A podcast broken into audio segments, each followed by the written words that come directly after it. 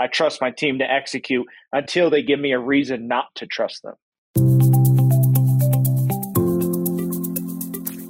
This is SaaS Scaled, the podcast where data meets action, with host Arman Eshraghi. Each week, Arman will be sitting down with CEOs and industry leaders from the technology sector, giving you the insight to innovate without reinventing the wheel. They'll discuss challenges, best practices, and how to identify the right metrics. So if you want to get to market faster and in a way that matters, then subscribe and join us every week as we discuss SaaS scale. This episode is brought to you by Qrvey, the modern no code analytics solution for SaaS companies on AWS. The tools you need to take action with your data on a platform built for maximum scalability, security, and cost efficiencies.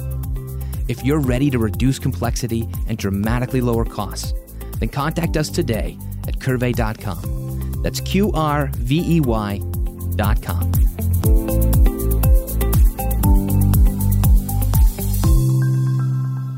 Hello. We are starting another episode of SaaS Scaled, and I'm pleased to have Devin Johnson with me, CEO and co founder at Kennected. Thank you for joining us. Yeah, thank you. And I appreciate you having me on and excited for the conversation today. Great. Thank you. Can you tell us a little bit about yourself? Yeah, yeah, absolutely. So, been an entrepreneur since I was 15. I actually started in sneakers. And so, Nikes, Jordans, Yeezys, highly collectible shoes. For anyone listening that might be familiar with sneakerheads, right? People that just love shoes. That's where I got my start. So, my dad had a few hundred pairs of shoes, always bought me shoes. And I was like, there's got to be something here. You know, I was faced with some adversity at a young age. My sister was diagnosed with cancer.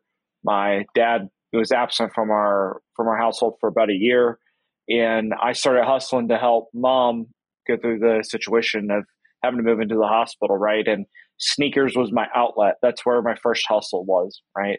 I will fast forward just a little bit. My sister's still with us today. Unfortunately, my dad passed away when I was 21. So a lot of challenges at a young age, but thankful for for all the adversity. So with sneakers, me and actually my brother started a trade show, and then the trade show we learned how to do digital marketing. And I I often say I got my MBA in business in high school of learning how to build relationships and and market and build websites and you know sell online. I mean, we learned to do everything, but we thought we were just hustling, right? Through that process, we threw our biggest event my senior year in high school. Uh, we had several thousand people and over a hundred vendors at it. We actually had to rent out a venue at our state fairgrounds here in Indianapolis, Indiana, where we're located. You could still Google it. It's called Indy All Star Sneaker Expo. So there's like YouTube recaps about it and stuff. Uh, so that was my first hustle. And throughout that process, StockX was released. It's an app. It came out. It you could buy sneakers and what you need and and highly desirable collectibles, but more importantly, it told you what to pay for them. So now they're a multi-billion dollar company. I actually killed the profit margins in that business. And my pivot as I graduated high school was to get into digital marketing because I learned to build websites. You know, I had a small ecosystem of uh, business owners that I could serve at the moment. And so digital marketing. And in that process, I learned that I hated service based revenue. And we got into something called reoccurring revenue, which I think everyone on this podcast is a big fan of, right? And Kennected was born, right? The idea started on a napkin. And what we do at Kennected is we automate lead generation through LinkedIn. If you think I should be spending time on LinkedIn, we can automate that process. Yeah, I'm myself a big fan of LinkedIn and then, you know, use it every day. So I can see a lot of rooms to, you know, boost the productivity with automations, probably, you know, some of those processes by inserting and infusing some intelligence there. So that's great. What do you see, you know, a big challenge today in the market when it comes to SaaS companies who are trying to scale?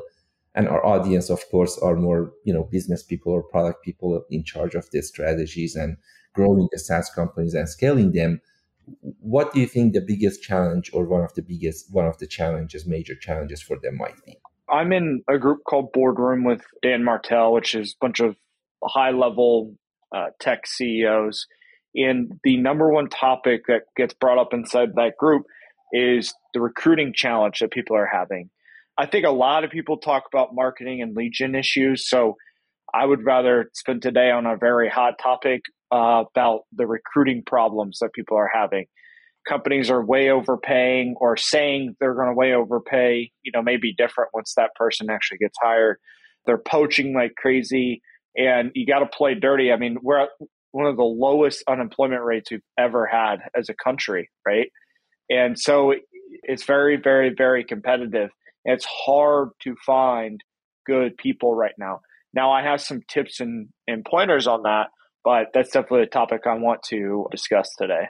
Please go ahead if you would like to share with us some points. I would like to ask you also about the kind of, you know, digital economy and the kind of people people need now are more digital kind of, you know, type of workers rather than maybe traditional. And how do you see that transition is happening? But please go ahead, uh, share with us the points you would like and yeah, you definitely have to be built to be able to be remote. You know, I I have a company where about a, a third of my office is or in office because they choose to be, and then the rest is remote. So you definitely starts with being able to be flexible and understand that people are really leaning towards that work from home and wanting that flexibility.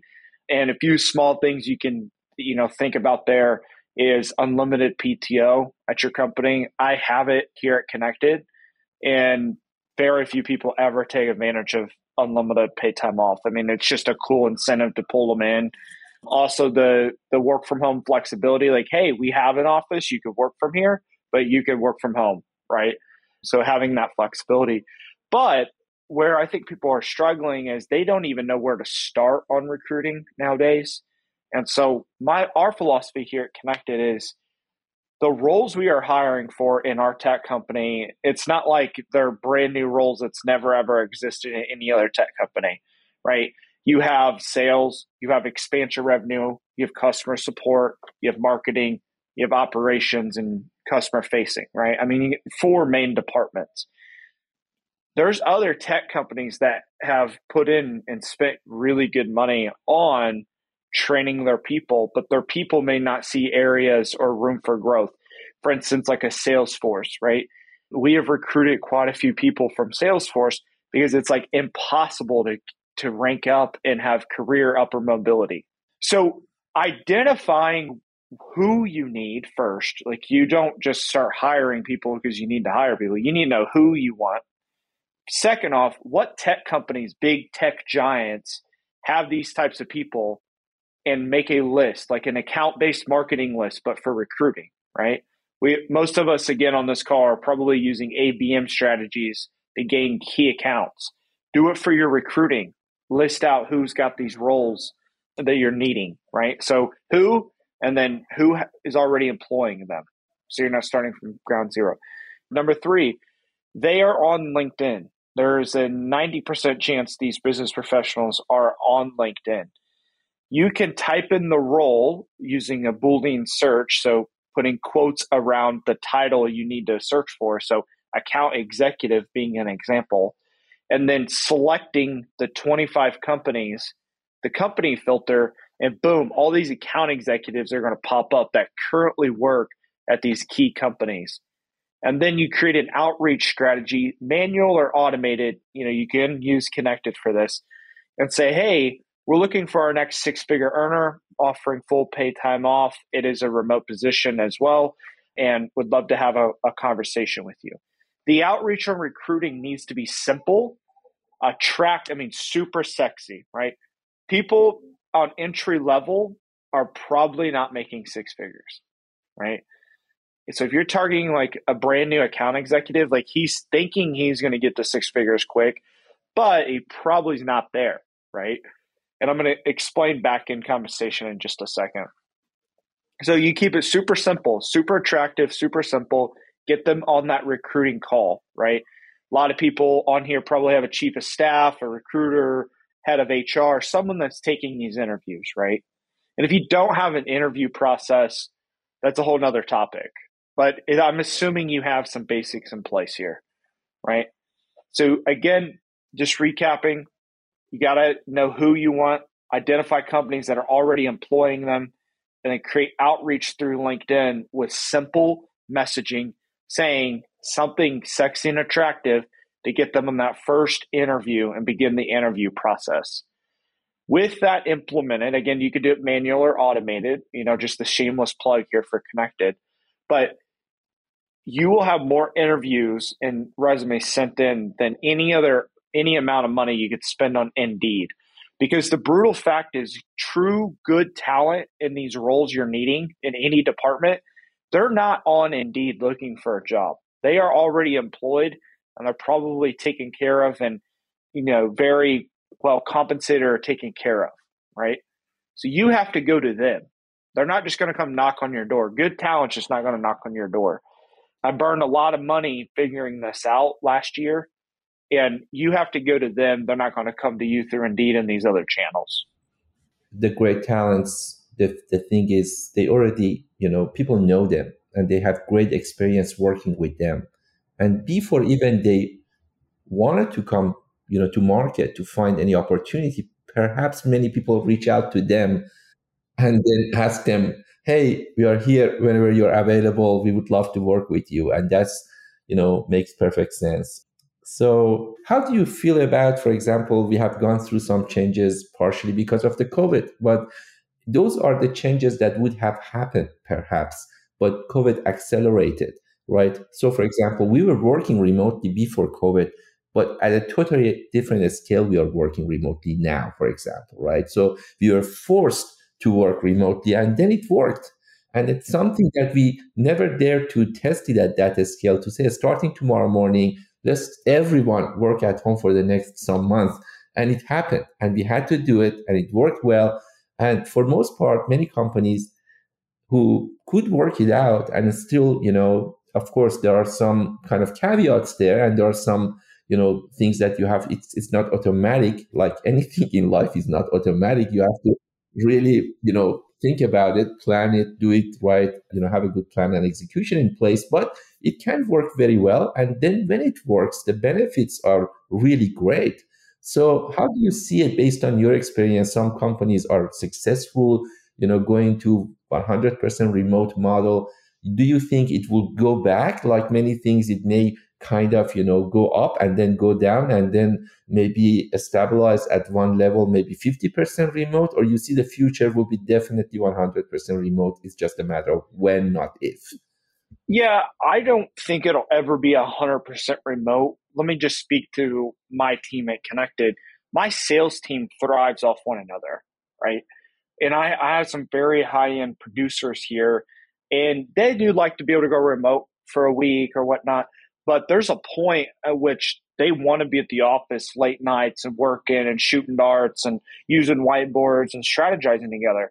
So I don't think it'll ever be 100% remote for that fact of synergy and collaboration and the number one need as a human, just anyone in the world, I don't, it doesn't, it, industry doesn't matter. You have to feel wanted or needed as a human. That's just one of the things we have to have. And it's really hard to maintain that all the time, 100% remote, right? So I think there'll always be some sort of touch of come to the office, come to the quarterly meetup, come to something, right? I do think that you have to be flexible in this workplace. If you are anti remote or all office, like either side of the fence, you got to wake up. People have too many options and there's too much money on the sidelines right now to be snatching really good talent from you like this, you know, because there's it's a deadly combination right now. There's more money on sidelines in investors' pockets than there ever has been, right? And there's abundant of talent that want to work remote and gain flexibility.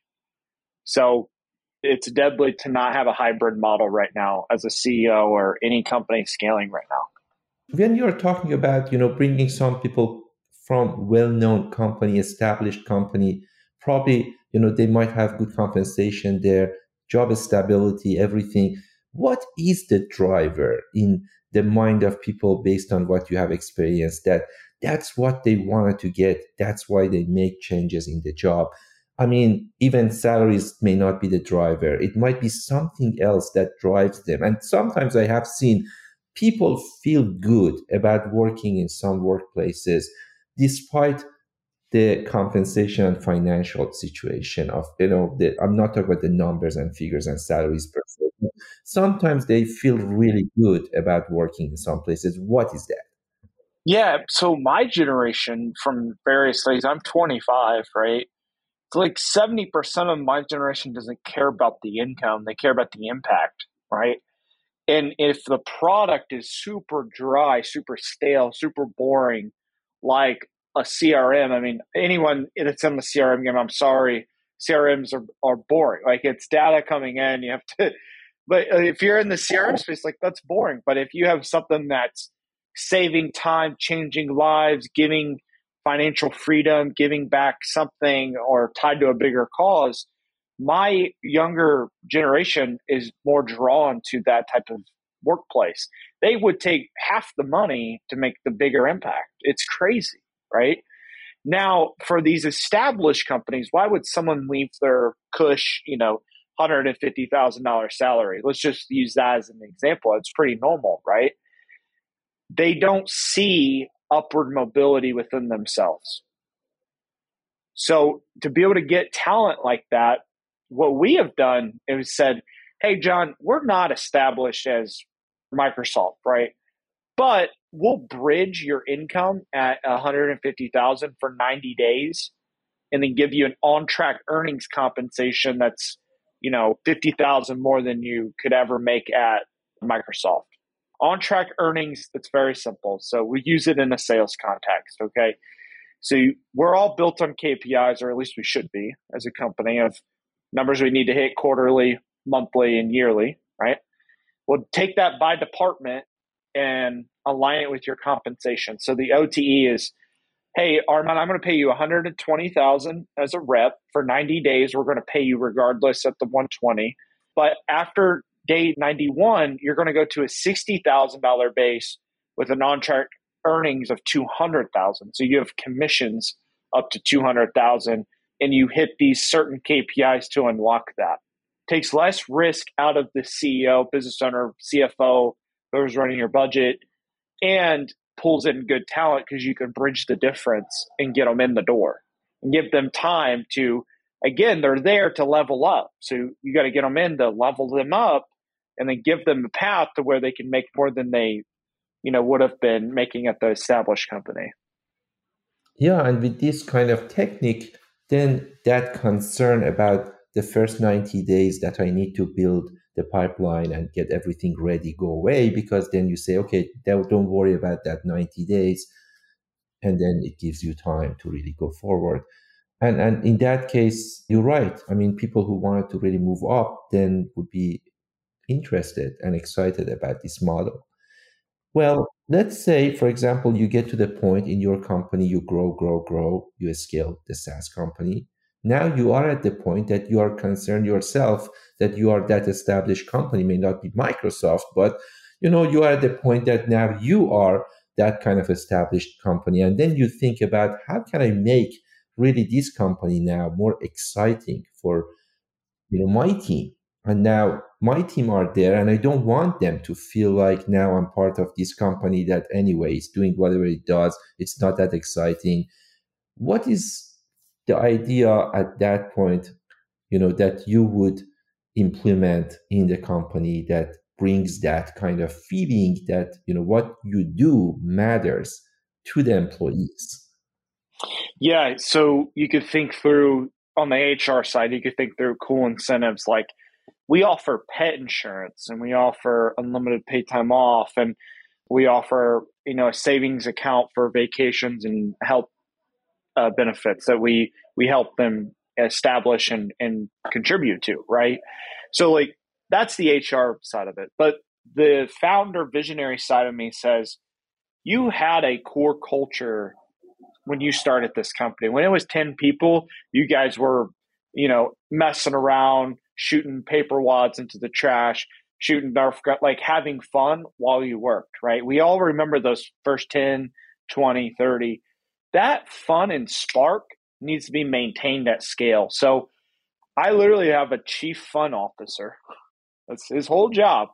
He makes $70,000 a year to plan fun events and to maintain one thing I said that will never go away in this company, and it was a quarterly Nerf war between the company.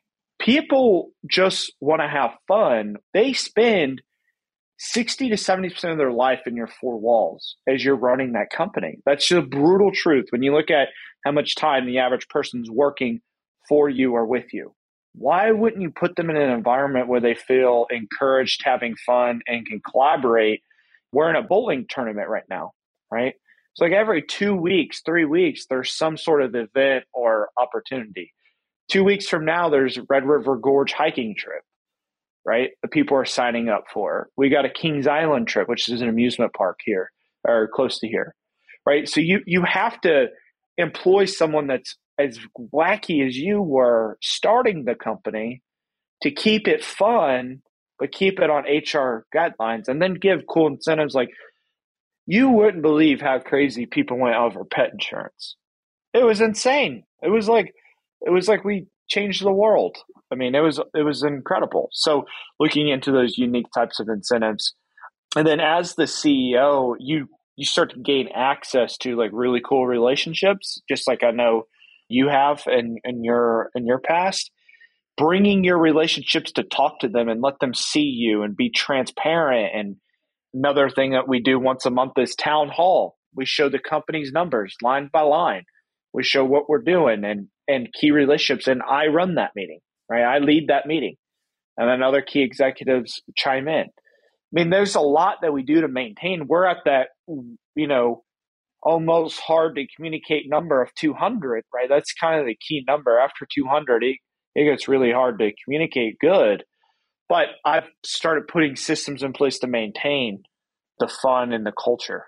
That's really good because uh, what you said about, you know, someone pays attention to that aspect of having fun or in other words even make the work more interesting. It's not just a boring that you know as you said it's a lot of time that we spend just at work environment with coworkers and everything. And if you're just just there to work and just you know not doing anything. And that's the other aspect that maybe goes back to the point you made that if you are working all remotely 100% it's hard to maintain that aspect because you're just bunch of individuals never see each other. You you lose that part of you know having fun and we are at the end you know kind of people that want to be with each other and just experiment and experience and not just individually work in a room for the lifetime. So when you have people do you think that you know people also are happy when they are part of something. You mentioned transparency.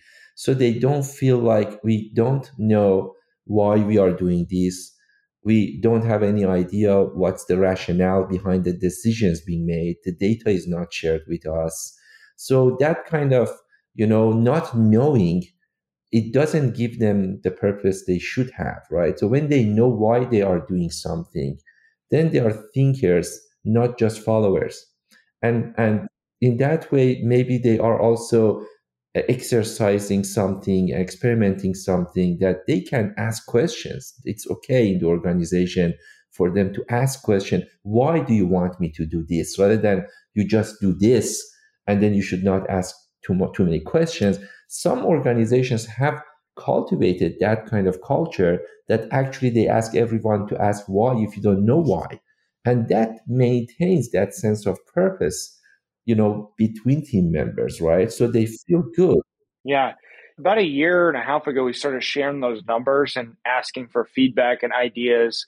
Two ideas for listeners here on the podcast. I've implemented and continue to, to use these two strategies. Accompanying Shark Tank. So twice a year, we'll set it up Shark Tank style, just like the TV show. They come in and pitch the ideas of the for to grow the company because they know the numbers, they know where we're going, they have ideas. So twice a year we have that. And last time we did it, you know, we had 30 participants giving ideas and we implemented two of them to make the company much better and much stronger than it ever has been. Just off the last one. They have a voice and they want to be heard. Kennected can go pull a hundred fifty thousand dollar guy from ABC company because I know they, the culture sucks. for 60 grand and they'll come over here with ecstatic. I don't have as much cash on hand as these guys with hundreds and hundreds of millions sitting around, but you know, I can I can make some stuff stick and move and make happen, right? And you know, you just have to think of if you were starting over and you weren't the CEO, where would you want to work? What would you want to do on a day to day? And step back and think about that. People let don't think like that very often. And then you are co-founder and you are CEO. How do you feel that, you know, from your perspective as a co-founder and, and CEO, if you were just CEO, not the co-founder, not being a founder, but only being CEO versus being both or even being founder but not even CEO. How do you see these two aspects? And you do both. You have to do, you know, what the founder does, and then you do what CEO does. But do you see kind of these two things separated? Do you feel like no, they're from your perspective, they are the same? So if you were a CEO, not the founder of another company today, would have changed anything for you? Or you think, you know, every day you come to work and you feel, you know, I'm doing both at the same time? So personally, I see both as the same because that's what I know, right? That's what I've always done, right? And I have been fortunate enough to level myself up and level up my relationships to be able to maintain running at that level and always seeing a bigger, better version of myself, right? It starts up here, right? However, it is not the same. I see it the same as me because that's how I know it. But I know too many founders that can never be a CEO for the simple fact is they they have a control issue. They have an ego attached to the product or the idea and can't release it to the team to be able to build and scale. Right. So the question at hand is I could easily step up and go be a CEO at another company, but I would want voting and a little bit of uh, board control because there's just some people that are just out of this world with ego and attachment to stuff. And and you can't have that as you're scaling a massive, massive company. And do you feel like you have a magic power because you're a founder that helps you, that makes it easier to do the CEO job?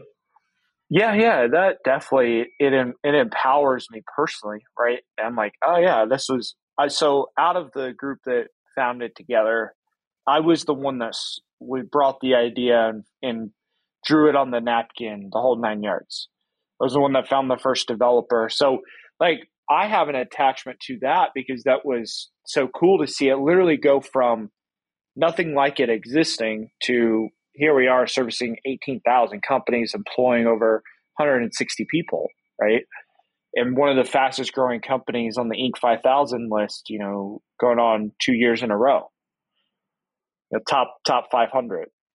So it is a great personal motivator. And how do you feel about in the future as you scale the company, now being founder and CEO attached to the company can be maybe one of the concerns of the company that wants to scale if the company can scale without the founder.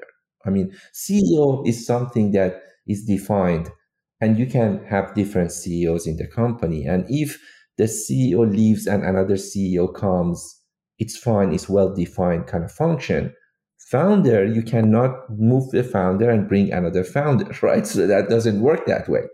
And it, it might be something that maybe some companies exist out there that they are doing well with the founder in place. But when they try to move out the founder and the CEO came and it didn't do as well as it could, I mean, Starbucks has been in the news and the founder is back for the third time now?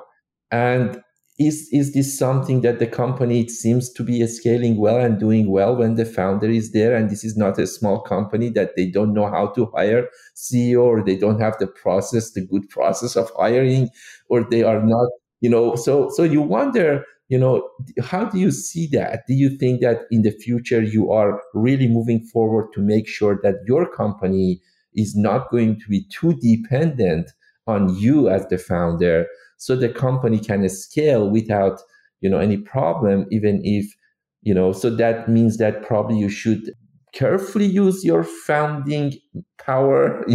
Actually, I've been in this stage for about eight months. I only run three internal meetings a week. It's a financial meeting, it's a legal meeting, and then it's an executive IDS for my four direct reports. Uses my visionary style to execute. I only use my four direct reports, and like right now, I've got everything deployed, and I'm in that weird CEO days of I have a little bit too much time on my hands where I'm used to you know having eight nine hours worth of work every day I might have two or three hours worth of work right now because I have everything out and it's just being crushed by my team. So I don't get in my own way. I'm blessed to not have the ego attachment. That's the issue. The founder attaches too much ego and pride into the company, as whereas I understand Kennected it's a vehicle. My company's a vehicle for others to level up, and they have to be able to drive the car if they're ever going to master it. So I, I have no issues personally, but I've seen it be the kryptonite of companies many, many times. So I, at this stage, and, and just for clarity for listeners, about 27 million this year in revenue. So, you know, I, I am dealing with a lot of the abnormal issues, right? The HR issues, the she said, we said bullshit. You know, I do deal with those type of problems every once in a while but I don't get in the way of them being solved. That's the difference. I trust my team to execute until they give me a reason not to trust them. And I have to use my founding power, right? There's that superpower. Hey, you shithead, you messed up, admit it, you're out. I'll fix it now and then replace it. That's the only time I, I use that type of ego or or voice. Makes sense. So Devin, I would like to ask you also at the end of this interview, this fantastic interview actually, to share with us any book that you might like or may want to, you know, suggest for the audience. If anyone's not read uh, Think and Grow Rich, that's my favorite book of all time. I do believe everything starts with the mindset and your intentions. I think a lot of people listening to this probably have read that book. So I'll give you another one.